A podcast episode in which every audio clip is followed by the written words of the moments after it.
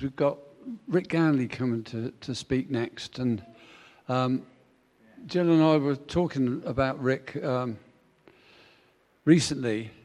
And basically, if it wasn't, wasn't for Rick and his vision in his heart, this church wouldn't, wouldn't be here now. Uh, in the very early days, he, he, uh, he somehow, I don't know how he does it, but he's a gatherer, he's an adventurer only Rick could sail the Atlantic with his wife and his young child um, on his own. But uh, there, there's something about him which, which is, is unique and that which, which, God, which he carries of God, which is special. Um, so, Rick, take as long as you like. Um, we, we, will finish um, probably if, if Rick, uh, you've got loads of time, it's only quarter past 11. So, Rick Ganley. Thanks. Oh, thank you, Mike, for that glowing tribute. Actually, they were heady days, weren't they? I mean, starting the church, you know, you're not equipped for that thing. There's no, there's no training for that. But uh, yeah, they, they were good days, actually, and um, here we are, 14 years on. So, I'm not going to talk boat stories this morning. Well, maybe. But uh, actually, I did want to share, I, I, you know, I'm going to share something from, from my heart, really. Um, normally, we preach in series, so someone says, oh, can you do that one? Or, and actually, I haven't, I haven't spoke for a long time. The church is running very well without me at the front. Uh, but actually, it is, it's easier when someone gives you a passage because you can get stuck into it. And I said to Mike, said, oh, would I say something? And I said, yeah, what? He said, do, do what you like. And uh, actually, that is not easy. And I'd sat down a few times and thought, nah, that's not going anywhere. And then I thought I'd share a bit of a personal testimony of uh, life, really. And, and some, it's, it's not many verses that shape us I don't think, you know, we know lots of verses in Scripture, but there's certain verses that impact your life and, and kind of start forming and shaping you where you're going. And I, and I can't remember. Um, I nearly done a spoiler alert there because I wanted to start off actually. I can't remember when this happened, but I'm going to ask the same question I was asked many years ago in the church. And the, and the pastor said, What's your ambition? And it wasn't a rhetorical question. He started picking on people like, John, what's your ambition? Come on, what's your ambition? That. Elizabeth, what's your ambition? That's good girl. Cameron. Didn't expect this, did you? Hey?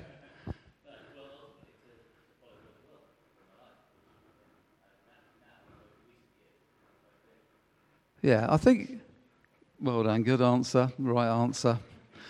And that, actually, if I did go around, and if you're a Christian, that is what is rooted in us through the Holy Spirit. And that was mine. Except I, I think as a, I was a bit of an extrovert and I came into faith and actually I kind of had a zeal that was a bit overwhelming me. I thought, what have I got to be doing? And uh, what, what do I do? And and this is one of the questions that I find is one of the most asked questions with, with, in the Christian community. So I'm going to uh, read this text because the Bible says about ambition, it says, make, in, in, this is in Thessalonians 4, uh, verse, oh, crikey, where are we? Yeah, verse 11 to 13. It says, Make it your ambition to lead a quiet life, minding your own business and working with your hands, just as we instructed you before. Then people who are not Christians will respect the way you live, and you will not need to depend on others.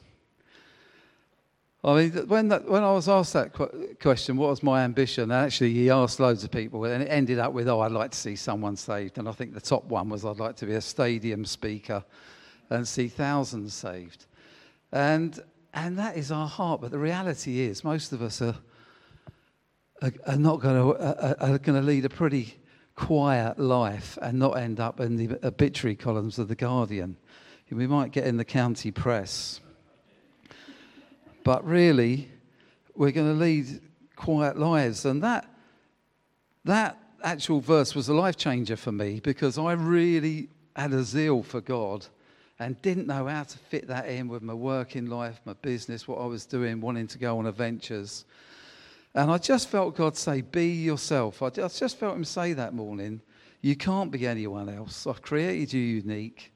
I've got purposes for you, which you'll know on the day. And just get on with your life and live it well. And it was a real kind of revelation. It, it, there was a weight I didn't even know I was carrying.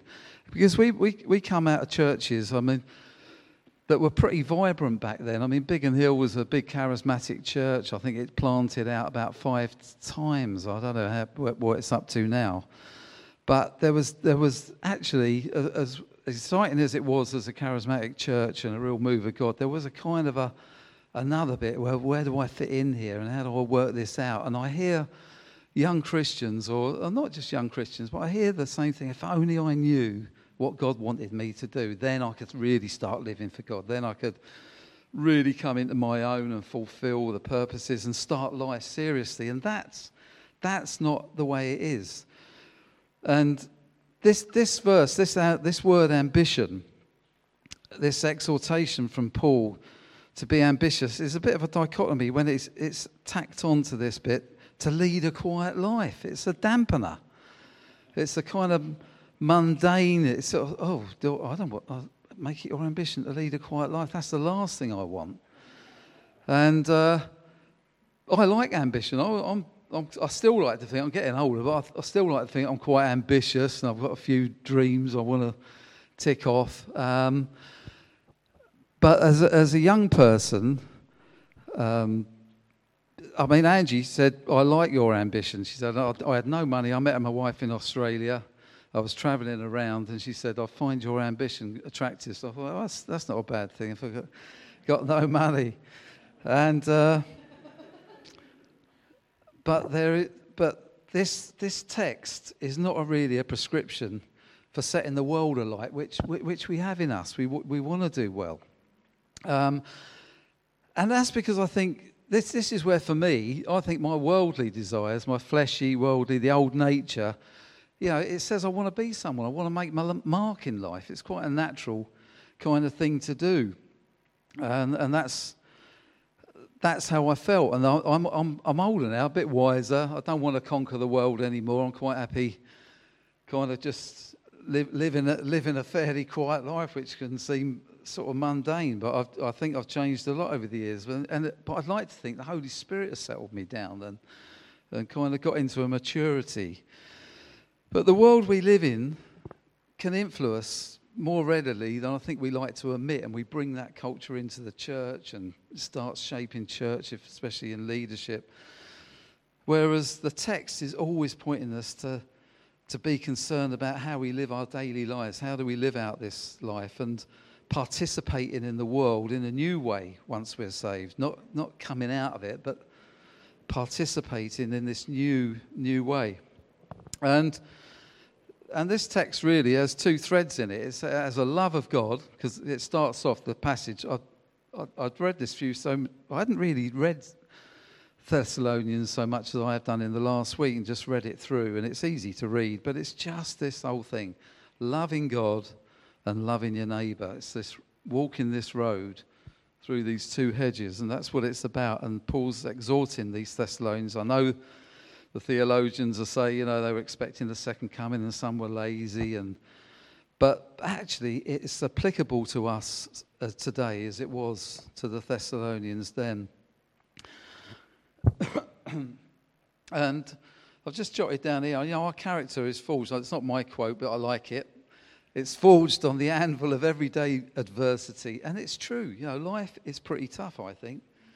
Um, I see it in so many people. Uh, if we get into a little bit of honest conversation, life is pretty tough for a heck of a lot of people. And, you know, Mark, it says daily pick up your cross and follow me. It's a daily, daily life that we go through. And we we deal with quickly changing culture, I think the sluice gates are really opened and we seem to be changing quickly. I don't think that's an age thing I'm saying, I really believe it. But managing money, debt, stress, what the kids want in their trainers, I mean, inflation, unemployment. I mean, it's, it's pretty grim. I find myself ooh, flicking off the news.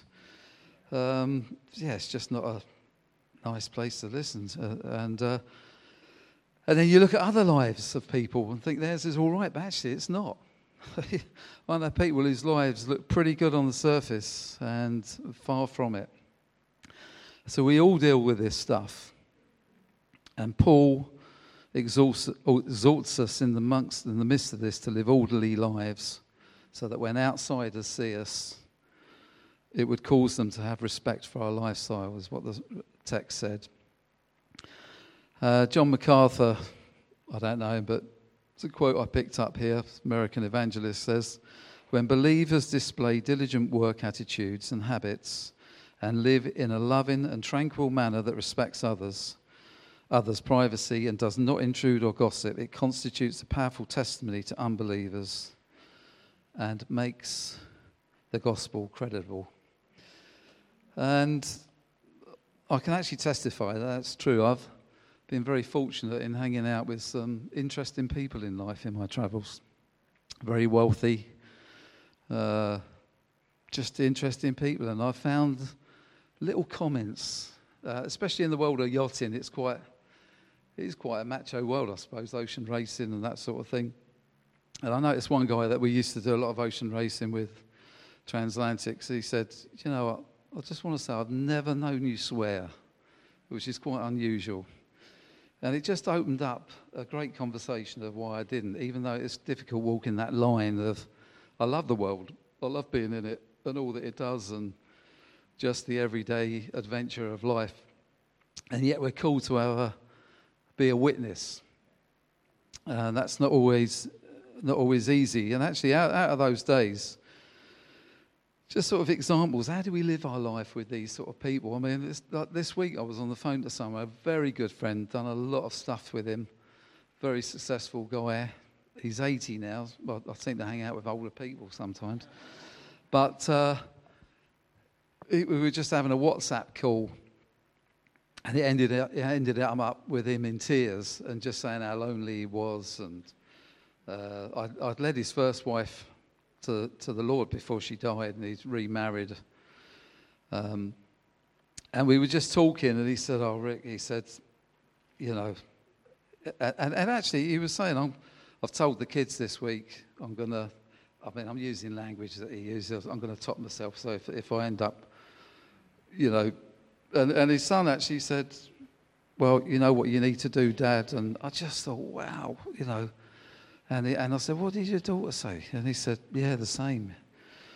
And uh, he said, I'm not, going, I'm not going through illnesses and uh, one thing and another. And it just really struck me. And I said, Jeff, you know me. I mean, once someone knows you're a Christian, they're looking at you. But you can't keep going back there. They know you're a Christian. And, and actually, he respects me. And, and I have prayed with him, and I've seen him cry times. I don't do it all the time, but I mean, life gets serious and we talk serious things. And, and I said, there Jeff, let me pray for you, mate. And I said, You know the answer. I said, I've told you. And he said, Yeah, but I'm a pragmatist. And he said, I just, I don't get it. And there's nothing more I can do. But for most of us, it's in our local community and at work that you're going to be seen and heard. That's where we have our effects taking the kids to school, school gate conversations, uh, the workplace, socialising with friends and family. This is where you'll be looked at and, uh, and judged on our speech, speech and actions. Um, but I do believe, I, for, for, I, I was just thinking, actually, for all the travelling I've done and adventures, I'm not sure it's done a lot for my spiritual formation. It's done great for knowing geography and having adventures and having a lot of stories and entertaining people. But actually, it's right in the heart of the community you live in and the people you know that, that is where you live out and, and your spiritual formation is formed.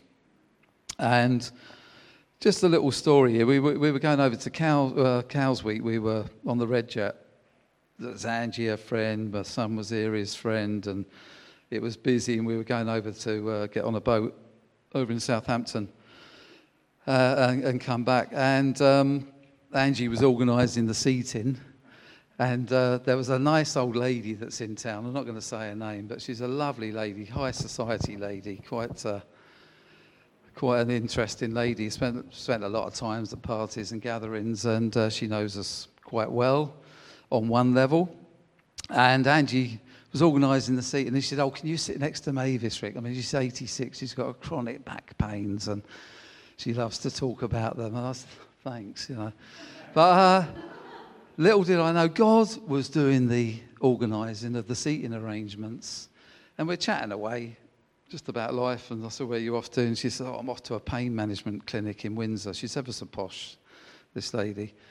And, um, and she said, I'm, I'm in agony. And she said, There's nothing the doctors can do anymore. So, so I'm going to this pain management specialist. And uh, actually, I had a bad back at the time. I could empathise, but I don't think it was quite that bad. And, and then she said out of the blue, she said, Oh, Rick, do you, do you know a good spiritualist in town? I thought, Where did that come from? I said, Yeah, yeah, I do actually. I know the best spiritualist. And she said, Oh, really? And uh, it just led into this conversation that I said, Mavis, you don't need that sort of spiritualist you're looking for. Oh, I said a name there. I said, uh, it's not been recorded, is it? Oh, uh, anyway, yeah. So um, there are. No, there's only one like this. And, uh, and I just, we just started getting into this great conversation about, listen, don't go down that road of looking for that kind of spiritualist that's going to tell you what you want to hear. Hear I said it's, it's not in the Bible. I said it's, it's, you know, there's a forbiddenness about going in there, that place. I said, well, what you need is Jesus. And we just had this quick conversation, a couple of five minutes to go before we got off. And I said, hey, listen, I'm just going to pray for you. And she sort of laughed and didn't know what I meant by that. I said, look, just shut your eyes. I said, what now? And I said, yeah. And, uh, and I just, I didn't have faith to pray for an 86 year old broken back. But what she needed was salvation at that moment. And uh, I just prayed a prayer. And I just prayed that, actually, usual stuff, really. You know, God, hope that give you a good journey up there, that the surgeons know what you're doing, and that you know the power of God right now. And maybe you need to be thinking about your future. You know, you've not got long. Uh, in fact, you know, I mean, I, I mean, I'm honest like that. But it's interesting the prayers, you know, this lady prayed, you know, about, you know, there's coming a day we're all going to face. And actually, I'm hanging about with some of these people. And um, it's all becoming quite, quite real. In fact, I did ask this question last night, didn't I? So I said about what's your ambition to Mike and Jill. And Mike, Jill, quick as anything, just said to stay upright as long as I can and keep my marbles. I, just, oh, I hope I don't get too many responses like that. But, but actually, you did say later, you know, your heart is just to serve still, isn't it? And that's our it's just ongoing. But yes, I, so I, I, just finished praying and she was just weeping and crying and just kind of got an awareness. Just, it was one of those places, I call them the sort of thin places where heaven and earth, that we got to be aware of. And that is what I, that's what I love. I, I'm not a big platform speaker, but I do spend a lot of time on a one to one. And uh, I know she got off totally touched, and it's led to a couple of more conversations. And hopefully, we'll, we'll nail it one day. Uh, we talk on, a, on the benches in the high street when we meet. So much of my life has been on sailing boats, and uh, I've loved it. Cameron's a big sailor as well here. He's just been coming to our church for the last few weeks. And uh, there's a Christian ministry in boats, don't you? And doing a, doing a good job for sailboat owners. But you can't hide on a boat. Um, and actually, I love ocean, the big ocean stuff, the big long races where you're ground down doing your four hours on, four hours off. And it soon brings out the true character of people. It doesn't take long, especially on these trips that two, three weeks. Um, you really start seeing true character. And in the cockpit at night is just my favourite place for talking. Real conversations start coming out. People let down barriers. It's like a doctor's surgery on steroids. I mean, just people opening up about everything and anything. It's very enlightening. But your true character traits come out, and and uh, people are people are watching you, and and and and we're a witness to, to, to how we live, and glory to God. And people are attracted by stability. I, I that's who I go to. I, I go to people as well and talk. I need to find out things and it's the ones whose marriages are in pretty good shape. They might not be perfect, I don't know any that are, but they're not in poverty. They're just living a steady life. And I love, that's who I go and share. Dave, I'm looking at you. I mean, steady eddies. These people that have been on the road for a while and living their lives in a godly manner and uh, can give me some advice. I don't want it. I don't want to know what people think in the world. I want to know what the Bible says and how to, how to live my life. Where are we? Um, yeah, I suppose my, my kind of young life mantra was it was better to live a life uh, uh, one day as a lion than a lifetime as a lamb and carpe diem and all that. And actually, they're worldly, very worldly kind of statements we throw out.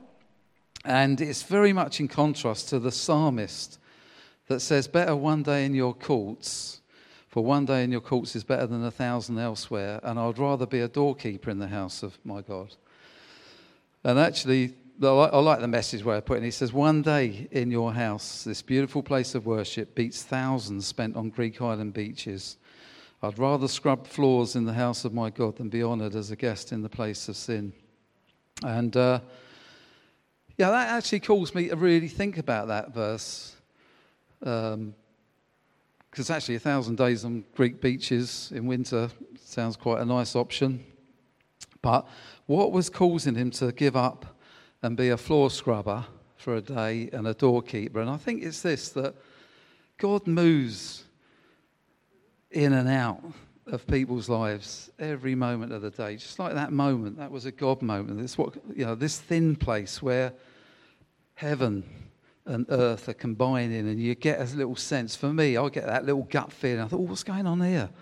Well, this is a bit scary. I'm going to have to speak and say something, and and and it's a, and I've come to know what it is. It's like it's it's when God needs to speak to someone, and and, and the doorkeeper sees the coming and going of the Father, the Spirit, just moving in and out. And that's exciting because I, actually, nothing has excited me anything more than leading people to Jesus. Can't say I've done it many times, but I've, I've, I've led people and, and led them into life, not me. But that is exciting, seeing a life changed and uh, seeing your kids' lives change when they they, they make a commitment and, and come into faith. There's, there's nothing so exciting. Uh, so, yeah, we, we, we got to look for those thin places and, and be ready to respond. And then I was thinking, who's a character that I could, I could talk about that I know someone that's lived this life, this Thessalonian life, of leading a quiet life with ambition, not in a negative way, or a mundane way. And actually, I thought, I know someone. And I, I, know them very well, very intimately. In fact, I'm going to talk about my mum. I hope I don't cry. Um, but she lived out this life very well, working with her hands, gaining respect. I'm going to have to, I have to read this. I knew them intimately and could see their life close up. At first, I used to think consistency mistook consistency for unadventurous and living in one place all her life, very mundane. As I grew older and embarked on a life faith myself, I used to see it as she was just pleasing God and living life in a very quiet, faithful way. For all my time, as I said earlier, of searching for an enhanced life, of, uh, seeking adventure and travel and meeting and business, etc., I don't think it helped my spiritual formation much. Now, my mum had become a Christian before I arrived on the scene, but in my rebe- I was a bit of a rebellious youth. I used to give her, my parents quite a bit of trouble. Um, she wasn't one of those people I'd go to uh, for advice. Um, I mean, she was just a Christian. I was young, ambitious. What she, could she teach me? But over the years of growing up and getting in trouble, hearing how she never gave up hope, thinking I was lost at sea for months once, being away a lot, getting married, seeing her as a grandma, seeing her prayers answered when my dad became a Christian in later life, for wisdom, for her sensitivity. And later, when I took a precious three year old grandchild to sail off around the world with no fixed return date, there were no tears, but she just encouraged me to go and live life and have no regrets. She would faithfully on Friday or Saturday evenings, I can see her as a kid there. She'd be watching the Generation game on the TV, and I remember her cutting out paper shapes and preparing for a Sunday school lesson she taught right into the, her 60s. The Sunday evening after church was coffee and catching up with her friends. Beryl and Marjorie used to come back after church, helping. She used to help run the church coffee drop in. I can see she always had this worn out old Bible with her every day with Jesus notes on the side. And I can look back and see her life shaped by this daily faithful living. And I grew in great respect for her, this simple life of devotion that she was living. And all this came out of a knock, knock of a door when uh, she was invited to a young wives' meeting in her 20s. And she came into faith.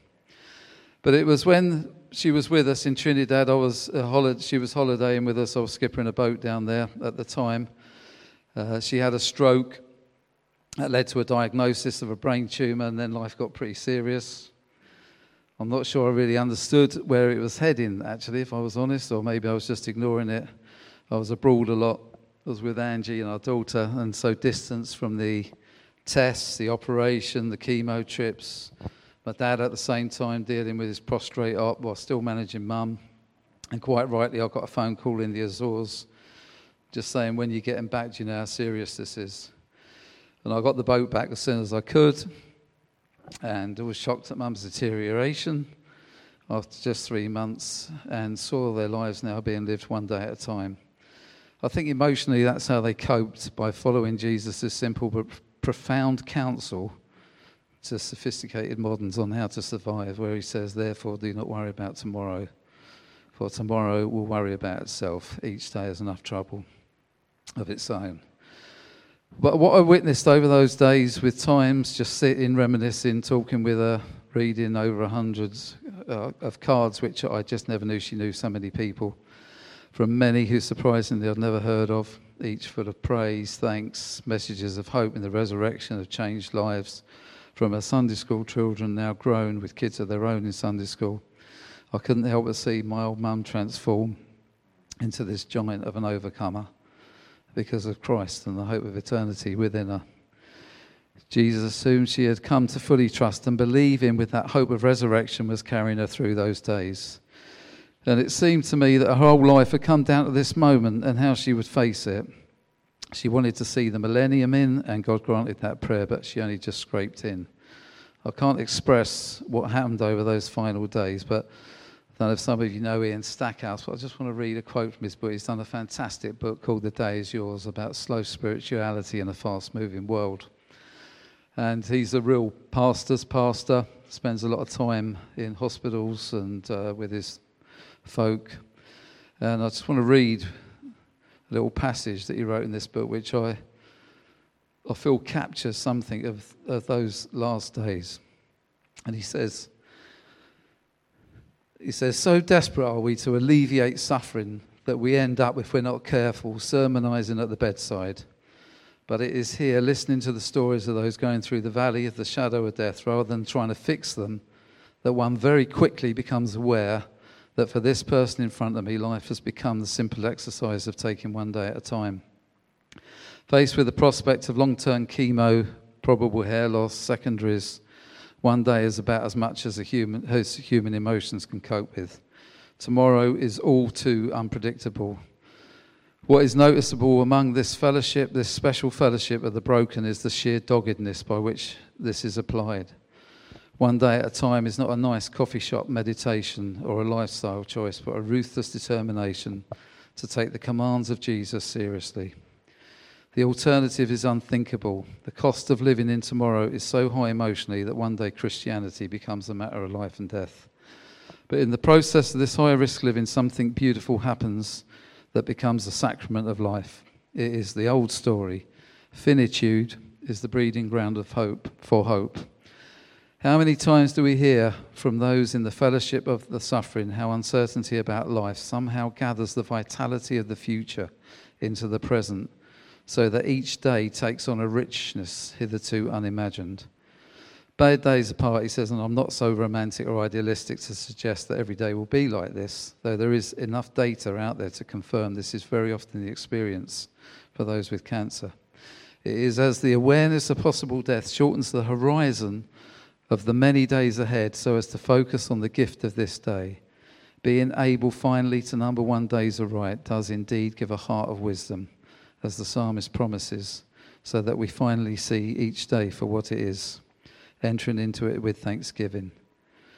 In that sense, it's a long passage, I know, just finishing. It has long struck me that people wrestling with cancer and other serious illnesses or mental health problems are living more biblically than the rest of us. Here we all are rushing about, frantically seeking to avail ourselves of everything the culture is offering, hardly being present for any of it. And here, on the other hand, is a fellowship of the suffering who are learning to suck the juice out of each day, giving thanks for something simple as a smile.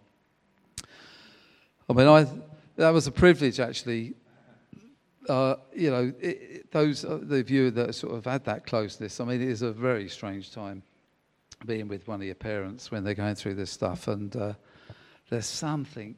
Just God comes in the midst of it, and it was a privilege to witness the life live well and what started out, you know, life is short, and I used to look and think, what a boring life. Get me out of suburbia. And then you look back and just see this life uh, just, just live well. So I never saw her shed a tear. She always had a smile. I never saw a tear once during that illness. And uh, one of the last things I think I said to her was, Are you going to be with Jesus soon? And she said, Yeah. And she was gone in a couple of hours. Um, so I just really want to finish by reading a few verses that I've, I found in Psalm 84 as an encouragement for us to live this life well and knowing that the Spirit of God lives in us and through us. And it says this is uh, verse, uh, Psalm 84, verse 5 to 7 says, this is the message version, and how blessed all those in whom you live, whose lives have become roads you travel. They wind through lonesome valleys, come upon brooks, discover, discover cool springs and pools brimming with rain. God travelled these roads, roads, curve up the mountain, and at last turn. Zion, God in full view. Amen. And uh, yeah, that's we're, we're carrying God's spirit, and the the urge is live this life well. Uh, you know, a quiet life is not boring. It's not an assassination on your personality. Extroverts can't be introverts. Contemplators can't become activists, but it's just about living, uh, living the scriptures. And Thessalonians covers that so well. And I'm going to leave it there. I'm just going to pray.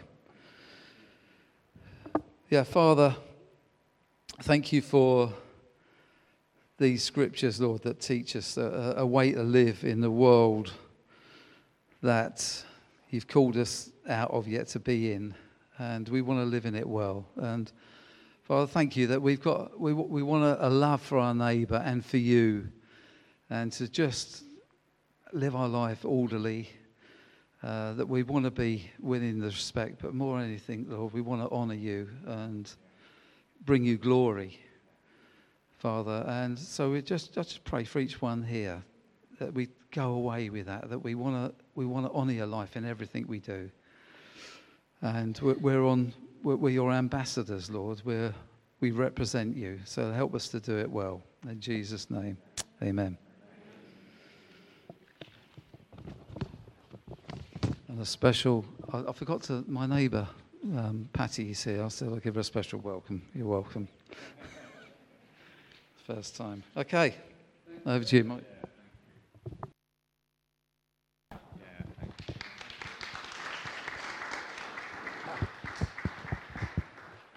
wasn't expecting that, but you never quite know with Rick what to what to expect.